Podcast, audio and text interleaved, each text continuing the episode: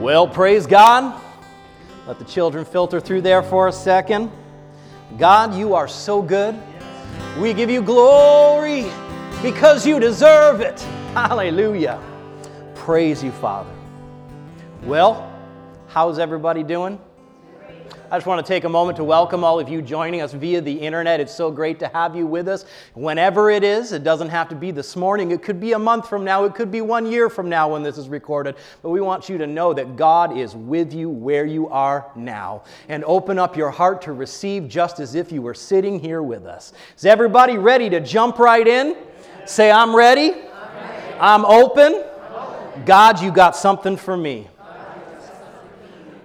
Well, last weekend we started on a message called The Battle for Peace. And in honor of Remembrance Day, we were talking about how, you know, they called World War I the war to end all wars, but we know that that was not the case. It was then followed up by World War II. We had the Vietnam War. We had the Korean War. We've had the war in Afghanistan. We've had the war in Iraq. We've had wars in many countries around the world. So we know that there was no war that ended all the wars. They've continued. But you know that in Jesus, He's declared victory in every war you will ever fight. But you realize that you still have to fight the battle.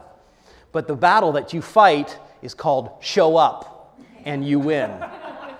Isn't that a great one? It's like you don't have to be worried about facing it. You show up, you win. Isn't that what we talked about in learning with the prophets? How that every time we disengage or back away, we lose. Every time we choose not to fight the battle, we lose by default. And so, not facing the issues in front of you is never the solution because God can't help you triumph in them if you don't step up to the plate. What did Wayne Gretzky say? You miss 100% of the shots you don't take.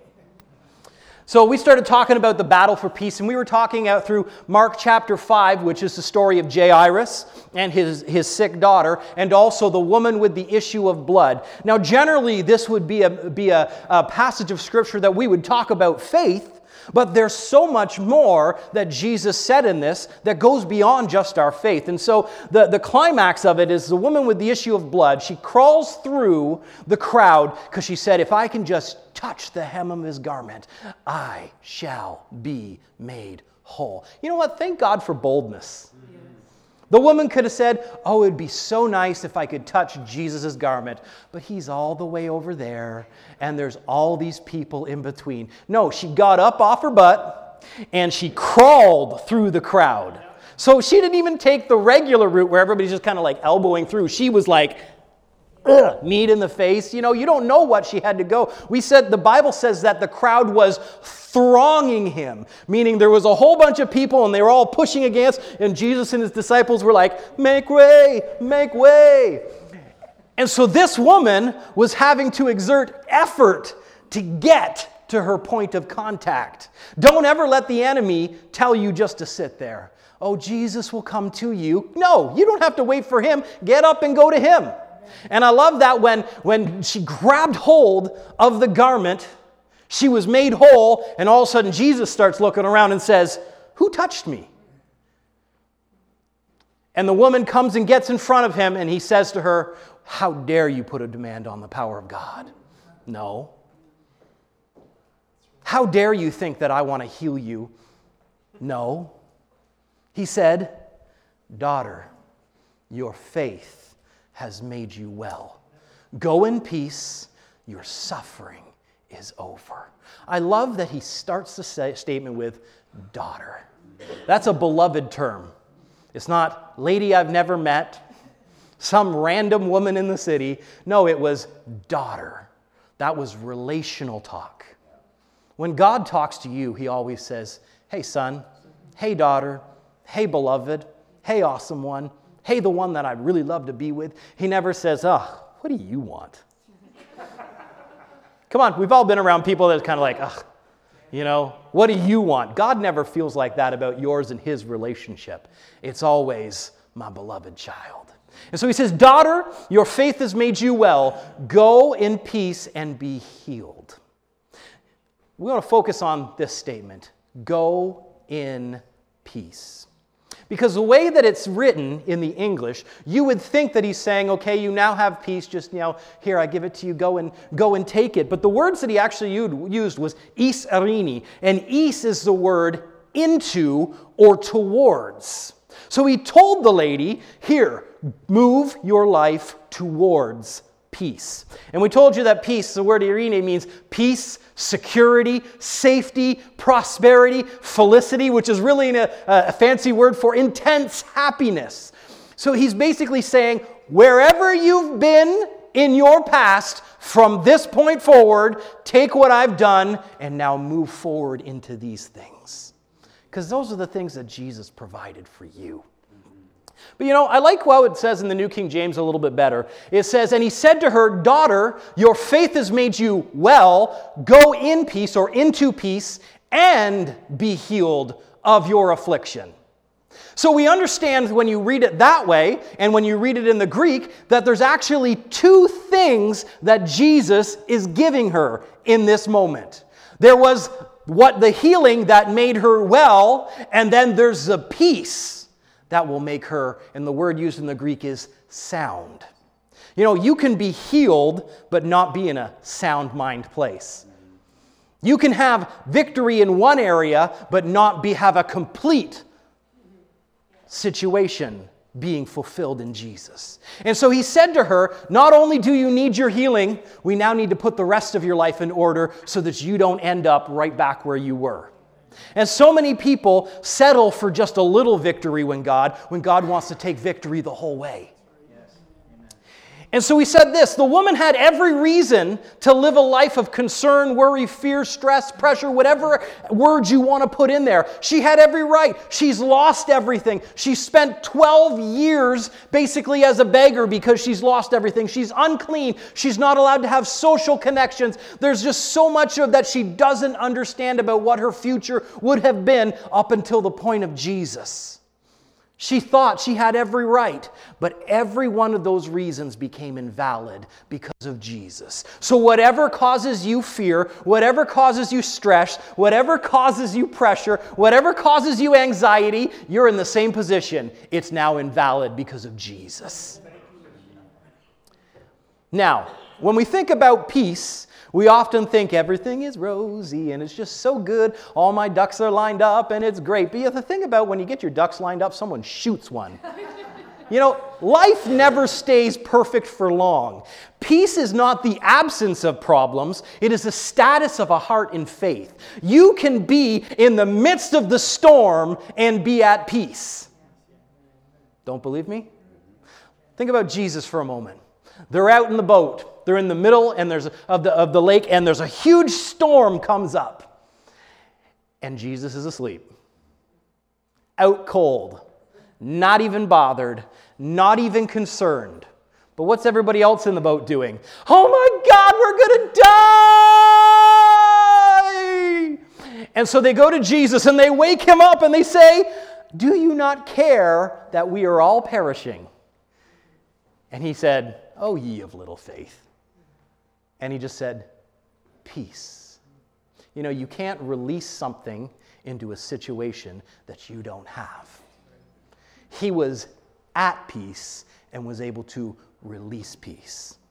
When you are at peace, you can release peace into the situations you enter. You can go into the busiest meeting that you could think of, and everybody's fighting and yelling, and you can take peace and release it to that atmosphere because peace is what you have. And the thing is, God has not called you to escape, but to triumph.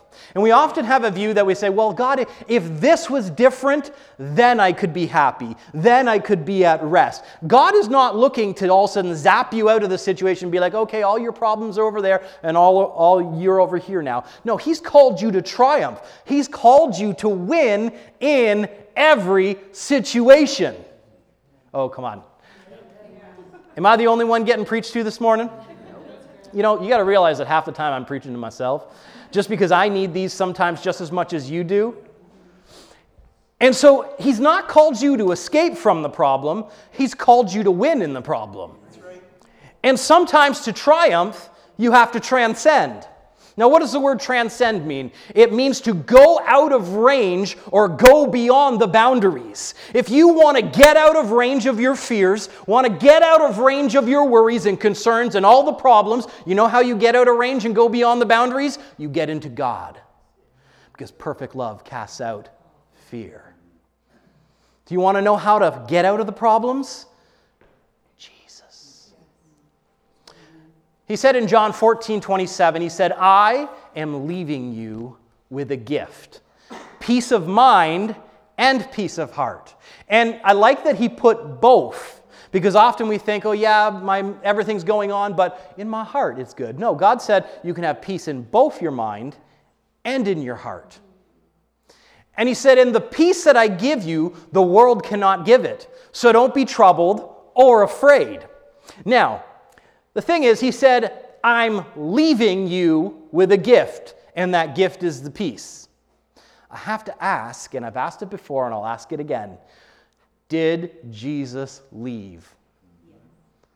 So, what does that mean about the gift he was going to leave? So, everybody say this with me I have peace. So, this morning, I want us to explore this a little bit. There's a difference between being a possessor of something and being a user of. So we'll use this story in honor of there being snow that we got on Friday, way too early. God, what were you thinking? so last year I bought a 420cc snowblower, 30 inch, because I've got quite a long driveway now and it takes me forever to shovel it. So I thought, you know, the best thing to do would be to buy a snowblower and cut down on some time. So I am the possessor of a snowblower. Now, right now at my house, is that snowblower out in the laneway snowblowing? Probably not. And if someone were to drive by my house and see my snowblower out there snowblowing snow without anyone pushing it, they'd be a little concerned they'd be calling the police saying, We've got some paranormal activity going on at Jordan Marshall's house. Though I am the possessor of a snowblower, it never does me any good unless I pull the cord, get behind it, put down the lever, and walk with it. And your peace will never do you any good, though you possess it, unless you get behind it, pull the lever, and walk with it. So if you want to use the peace that God has given, is a little bit of user action required. You ever had one of those kids' toys where it says, some assembly required? You know, when I see that on a box, I'm like, how much assembly? What parts have they broken this down into? Because though they send you with the instructions, I feel like they were written in another language. And they're saying, pictures, insert this into here. And I'm like, I don't have a piece that looks like that. Who wrote these instructions? Anybody ever felt like that? There's certain things that God has given you in Christ Jesus that come with some assembly required, and that is your peace. So this morning I want to talk about having the right tools in your toolbox. You know, if you're going to tackle a job, it's always easier to do it with the right tools. Not everything requires a hammer.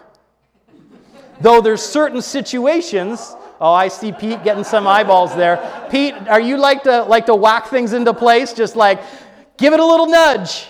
It's kind of like that, that uh, SNL skit. Need more cowbell. Do you need a little more hammer in your life, Pete? Having the right tools always makes the job go much smoother. And so I want to talk about the tools we should have and the tools that we shouldn't have because that's just as important. Because there's certain of us in our lives that we're using the wrong things to try and build peace. And so, the first thing we need to take out of our toolbox in order to walk in peace is worry. That is not a tool you need. In order to have peace, you can't be at, in worry at the same time. They are the polar opposites. But you know, some of us have grown up in households and families where worry was just what we do. And I heard one person say, if you're not worrying, you're not trying hard enough. And so there's certain of us that have been raised in a certain way where our default is just worry. And so we have to learn how to take that out of our toolbox so that when we looking in coming into a situation where we need the peace of God to rule in our hearts, we don't reach for the wrong tool. In Philippians chapter 4 verse 6 it says, "Don't worry about anything." But I have to ask you, has anyone ever said to you, Oh, don't worry about it? And you were like, Oh, great, thanks for the advice. I, that's exactly what I need to do. I've found that when people tell me not to worry, the first thing I do is worry. It's like if you're driving in your car and you see something inappropriate at the window and you go, Everybody, don't look out the right side of the car. What does everybody do? We turn to the right side of the car. So, Paul just saying, don't worry about anything, is absolutely of zero value to you if you don't read what comes next. So, he said, don't worry about anything. Instead, you know, sometimes we have short attention spans and we only get halfway through sentence. Keep reading. Keep it in context. So Paul's instruction to you is not necessarily about to stop worrying. He's try- about to tell you what to do instead. So we'll highlight red on don't worry because that's the bing, bing, bing, don't do it. And he says, instead, pray about everything. But I've found that in certain situations, I don't always, always know how to pray. Don't look at me funny like that. I am the pastor of this church, and I have moments where I'm like, God, I don't know what to say. I don't know what to do. Help me. So he says, pray about everything. But Paul, I think he was a bit of a detailed guy. He, him and I probably wouldn't get along. He's probably like my sister. He probably has everything he wants to do throughout the day, highlighted A through Z, and then probably double A to double Z, and then triple A to triple C. It's just too much organization and planning for me. So he doesn't just leave it at pray, he says, this is how you pray. Number one, tell God what you need. Have you ever been in the situation where you know you have a need and you've thought about the need and you've talked about the need, but you've never stopped and asked about the need? Oh man, I do that so often. But Paul's instructions were tell God what you need. And now, if we think back to our summer series on faith, this is our, was our anchor scripture. And 1 John 5.14 said, Now this is the confidence that we have in him, that if we ask anything, everyone say anything, according to his will, he hears us. And we know that if he hears us, whatever we ask, we know we have the petitions. We have asked about them. So, the reason why Paul says first step is ask, because if you need, you ask and you receive. but you know maybe god's just trying to take me through something and he's trying to withhold it so that you know he'll grow me a little more and he'll teach me. And oh my goodness did you just insert that into the middle of my great verses? But sometimes our head thoughts take us those directions like that. He didn't say that at all. He said ask according to his will. What do we know his will is? His will is his word and there's so many wonderful promises that he's made about you take him at his word ask and receive. So, Paul's first step was if you got a situation going on, instead of worrying, let's first ask God for the solution. And then he gave us a second step, and he said, and thank him for all he, everyone say this next word, has done. Now, I've heard some people say, now thank him for what he will do. Well, that's you're focused on a future event. Paul's focus was you to look at what you already possess and say, Thank you. Psalm 100 and verse 4 says, Enter his gates with thanksgiving, go into his courts with praise, and give thanks to him and praise his name. What did we say? If you want to transcend the situation, you got to go out of range. And where do you go out of range? You go into God. And how do you get into God? You go in with thanksgiving and praise. So, this led me to the second thing we need to take out of our toolbox that will be no use to us in the battle for peace, and that is ungratefulness. Because you can't be grateful and ungrateful at the same time. And you can't walk into peace when you're still ungrateful. So we need to take that out. Here's a little thing the grass is not greener on the other side. Just because it looks good over there, the only reason you think it's, go, it's good over there because you don't see the problems that come with over there. You only know the problems that are where you are. And so you look and say, oh, it looks so good over there. You know, you ever heard the, sta- the statement, new levels, new devils? You know, the problems that you're about to walk into are going to overwhelm you if you don't learn how to deal with the problems you have now. And so the grass is not greener on the other side. It's actually pretty good where you are when you water. And what you water grows. My grass is not very good because I don't water it. My garden was a shambles this year because I didn't weed it or water it. So if you look at my garden and say, well, he's got a junky garden, I guess it must be God's will for him to have a junky garden. It was, no, it's not God's will for me to have a junky garden. It's God's will for me to get out the hoe and pull out the weeds and put a little water and plant a little flowers. And so if you want where you are to look a little better, do a little work and do a little faith. The grass is not greener. Here's what Proverbs 14:30 says, "A heart at peace gives life to the body, but envy rots the bones. In order to be envious of something, you first have to devalue what you have. And we can look around at what everybody else says, oh, it'd be so nice to have what they have. Um, it's always relative. There's someone looking at you saying, it would be so nice to have what they have. And then there's someone looking at them saying, It would be so nice to have what they have. You realize how blessed we are to live in this country? The poorest person in this town is still in the top percentage of wealth in the world. Our government gives us lots of money, whether you think that's good or bad. That brings the standard of living up higher than most countries.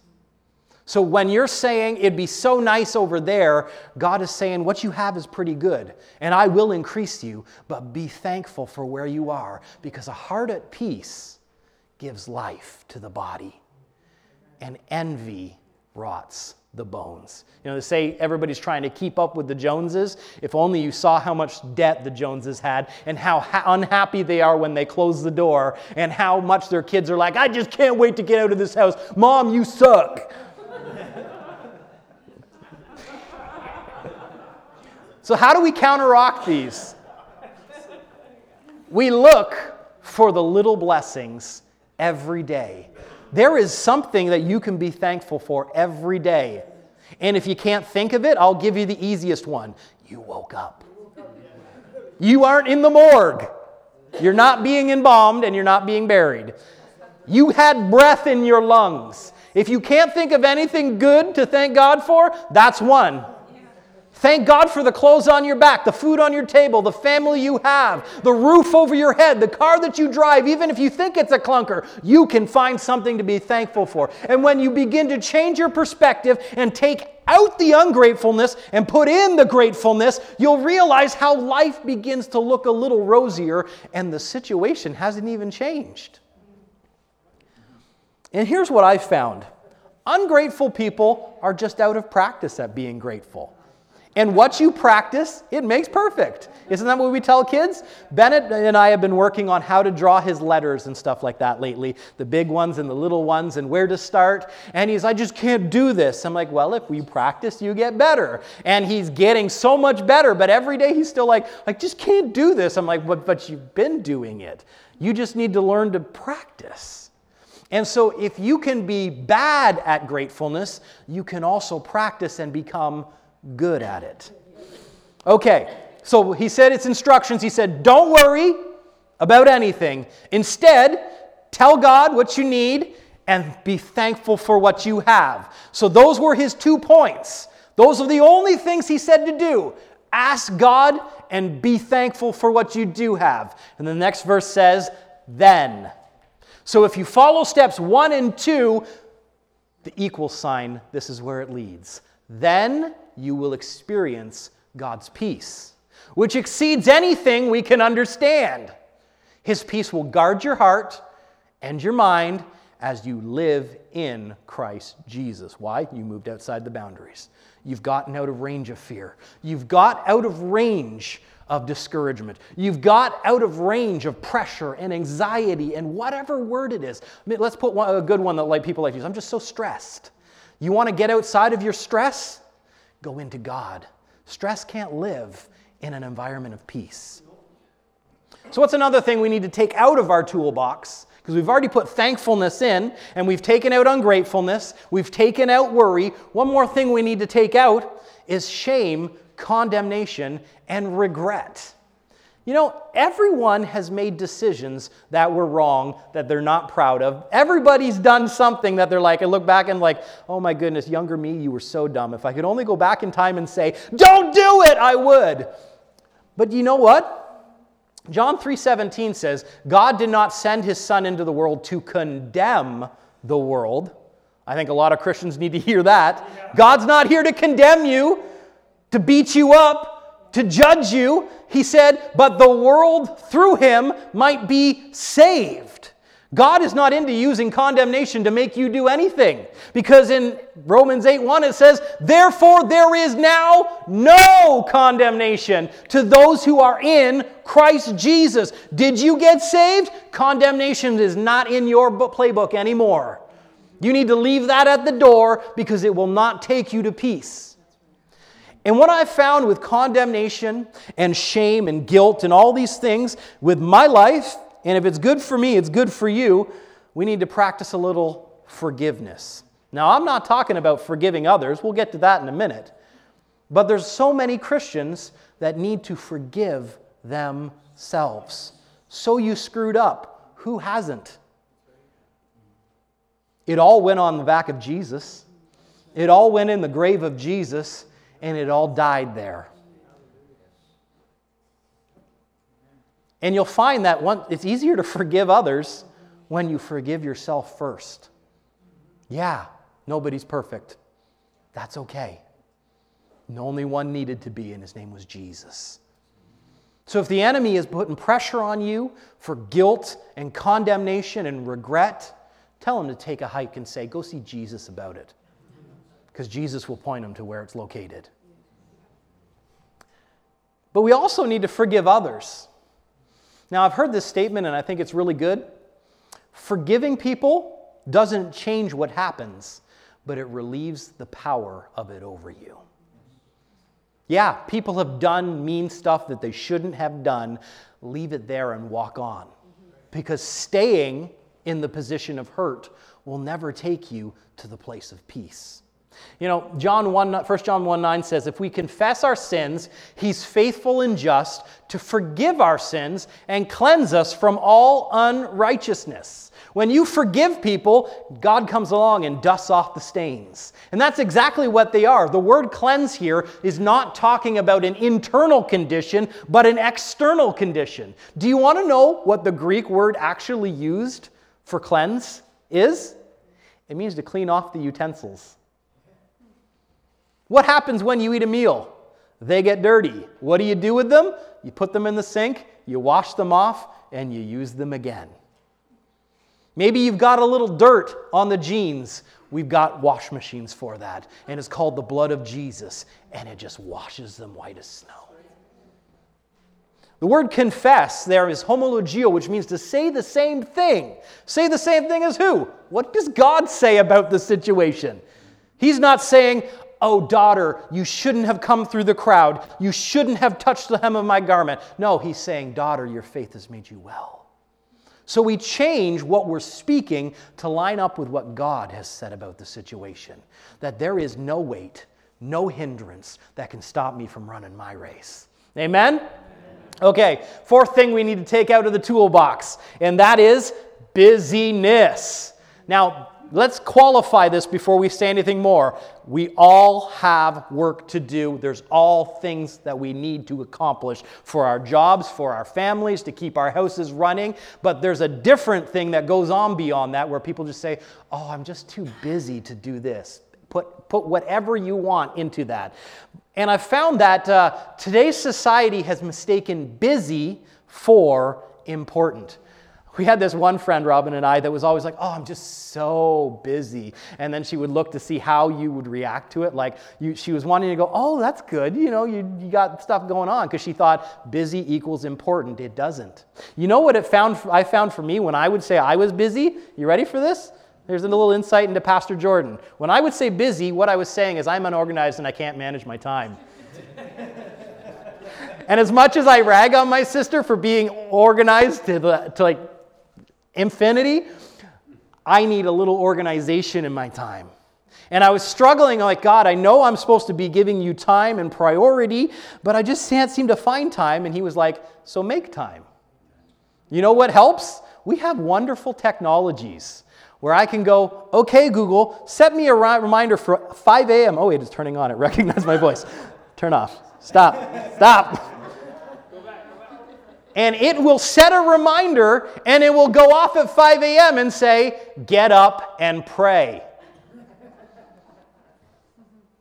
I was trying to drink a gallon of water a day, and I'd get to the end of the day and I'd be like, now I have like three liters of water I still need to drink. So, what did I do? I set reminders every 20 minutes. Drink so much water. We have so much technology at our disposal. Why not do it to condition ourselves to live a God lifestyle? If you don't have time, rearrange your schedule. I found that by not watching one extra episode of Netflix at night, I could get up that much earlier in the morning and spend my time to set it right. And so just because you're busy doesn't mean you're being productive and doesn't mean you're conditioning your heart for peace. And so if you don't like your results, change your actions. Some people need to realize that when they say they're busy, it just means I do not prioritize what you're wanting me to do. And I realized that I once I realized that, I was like, God, so when I say I, am too busy to pray, I just said, You're not my priority. You want to tell that to the creator of everything? I'm sorry, I thank you for giving me life, but I don't have time for you. I'm too busy. that doesn't go well. And when, we're at, when, when we all get to heaven, and he's saying, Well, why didn't you, you this would have been so much different if you did this. And we'd been like, I can't say it because now I'm here face to face to you. right? You know, th- that's the problem with the digital world. You know, we say such harsh things and mean things online that we would never say to people's face, but we also do the same thing with God as we're walking through our day. God, it's not important. Sorry, I know you want to help that person, but I don't have time to help them. God, I know you want to speak a word through me. God, I know you want me to give so that this person can be blessed, but I just don't have time for that. That won't be an excuse when we get to heaven. Now, I got a series in the works that we're going to probably do in the new year called Eternally Minded because we've gotten so life minded that we forget about our true purpose and what God has asked us to do on this earth. Just a little snapshot in what's coming up. So, I was saying, I'm unorganized and I can't manage my time. There are solutions to that. Here's what Paul said He said, Be careful how you live. Don't live like fools. He didn't say you were a fool, but you can live like one. And he says, but, though, but live like those who are wise. Make the most of every opportunity, for these are evil days. I like what the New King James says. He says, redeeming the time, meaning you can choose how you spend it. And something I said by the Holy Spirit about a year and a half ago was take time or time will take you. And Garnet keeps reminding me of that every few months. Take time or time will take you. You will spend your time doing something. Does it support your end game? Okay, I can see you're thrilled about that. I'm just kidding. Give me a little grace. I want to start coming in for a landing here. Last week we talked about Isaiah chapter 26 and verse 3, and it says, You will keep in perfect peace all who trust in you and all whose thoughts are fixed on you. In this verse, the you is not you. Pardon moi? The you in this verse, in the context, is God. God will keep you in perfect peace. All who trust in the you, again, is Him. All whose thoughts—the thoughts are your thoughts, are fixed on the you is Him. The context of this verse is talking about God, what God will do. And I think it's interesting. You see in the green I've highlighted it says perfect peace. I think it kind of uh, startled the, the translators because they're like, how do we translate that properly? Because what it says is, you will keep in peace, peace. Shalom, shalom. One shalom was not enough. God wanted you to know He'll keep you in more than one, He'll take you all the way. Now, the, the Greek definition of irini is great, but you want to hear the, the Hebrew definition of shalom? I like it. I'm going to tell it to you whether you want it or not. Come on, everybody, come on, stretch out. We're coming in for a landing. The definition for shalom in the Hebrew is completeness, soundness, welfare, peace, safety, and soundness in body. It is welfare, health, and prosperity.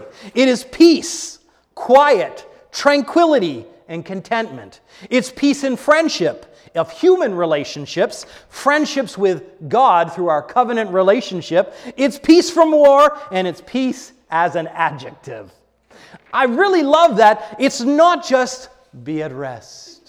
Um, um. You know, we can often substitute what the world calls peace for what God calls peace. And His peace doesn't just make you quiet and at rest, it goes the full mile and it infects every, and I'm going to use that word again, it infects. Because you put a little bit, bit into your life and it'll spread.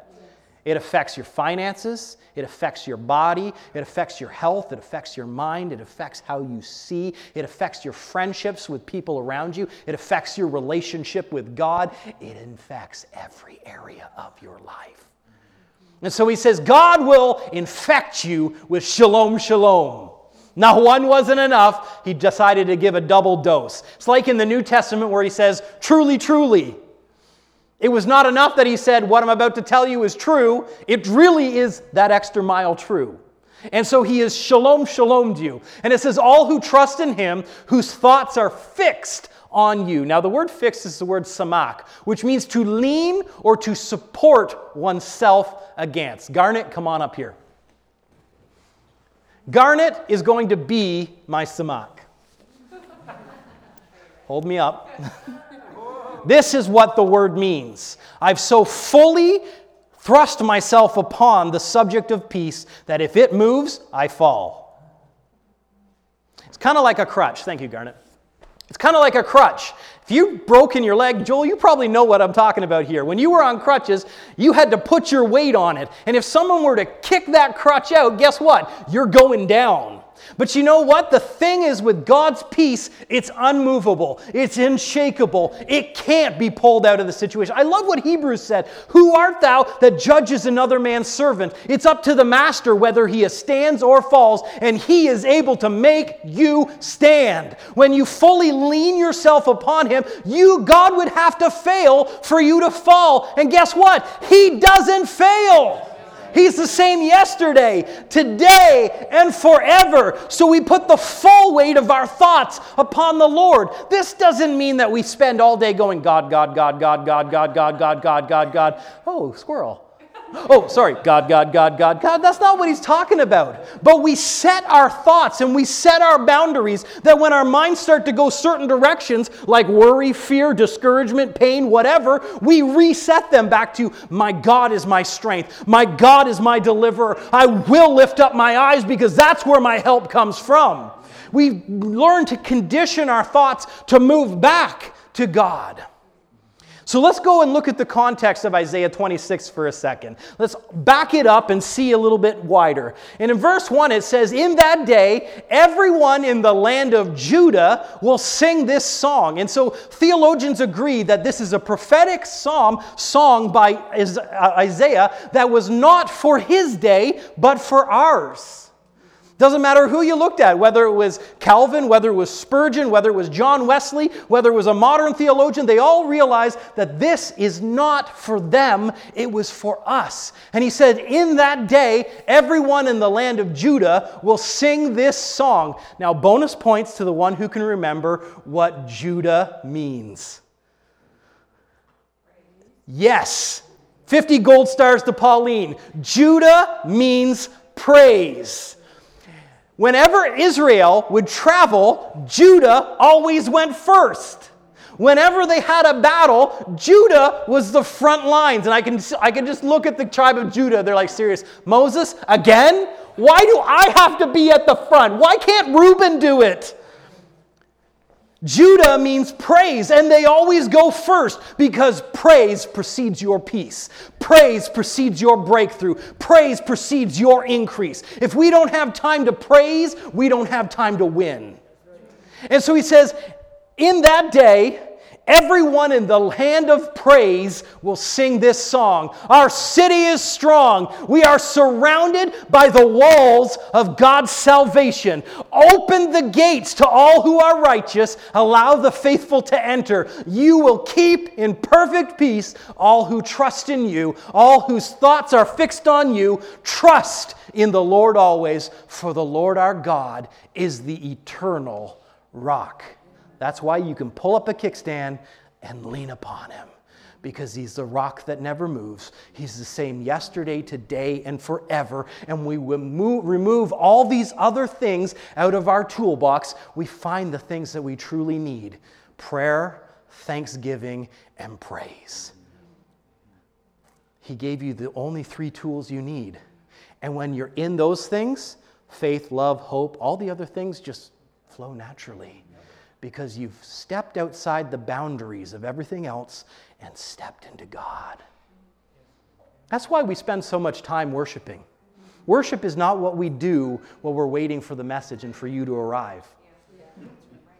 Worship is what we do when we open our hearts and remember, oh, yeah, God, I can say I praise your name and I will praise it forevermore because you are all I need. You are the king of my heart because I had to take everything else out and make room for you. We praise because he's worthy, and we praise and it causes us to win. The battle for peace is not a once and done, it's an everyday pursuit of the things of God, and it will take you to that victory you've been longing for but didn't know how to bridge the gap. It's bridged with peace. So, Father, we thank you for your peace. We thank you for what you've given to us in Christ Jesus. Right now, we just open our hearts to receive all you have for us. We thank you for it. Now, maybe you're watching us this morning via the internet and you haven't made that first step in making Jesus the Lord of your life. That's the doorway to peace. It's the thing you've been looking for. Don't wait another moment. Right now, open your heart and receive Him. And it goes simply just like this God, I thank you for Jesus, and I receive you now. That's it. Welcome to the kingdom. Welcome to the land of peace. You have a great journey ahead of you. I want you to get in contact with us so that we can get some resources to you and get you hooked up with a good church in your area. How you guys doing this morning? You know, I said this after last week's message. I said whenever something is preached and you open your heart to receive it, you always have opportunity to walk it out. And this message will be no different. You're going to have lots of opportunities this week to do anything but peace. But now you have opportunity put this into practice. I'll use my own life as an example. This morning, the day where I like to be at peace and I like to be at rest, we woke up and we had no power because apparently there was a planned power outage that they didn't tell us they planned. And so we had no water, we had no, no, no way to cook and everything like that. And I was like, "Oh, I was like, no peace. And then, of course, this also happens to be the day that the kids are just going crazy. And you're like, no, peace. You will have opportunity to practice or to walk away. Every time you engage, you win. I pray that you have a winning week. Amen. You guys are blessed. Have a wonderful week. Let's have some coffee and fellowship.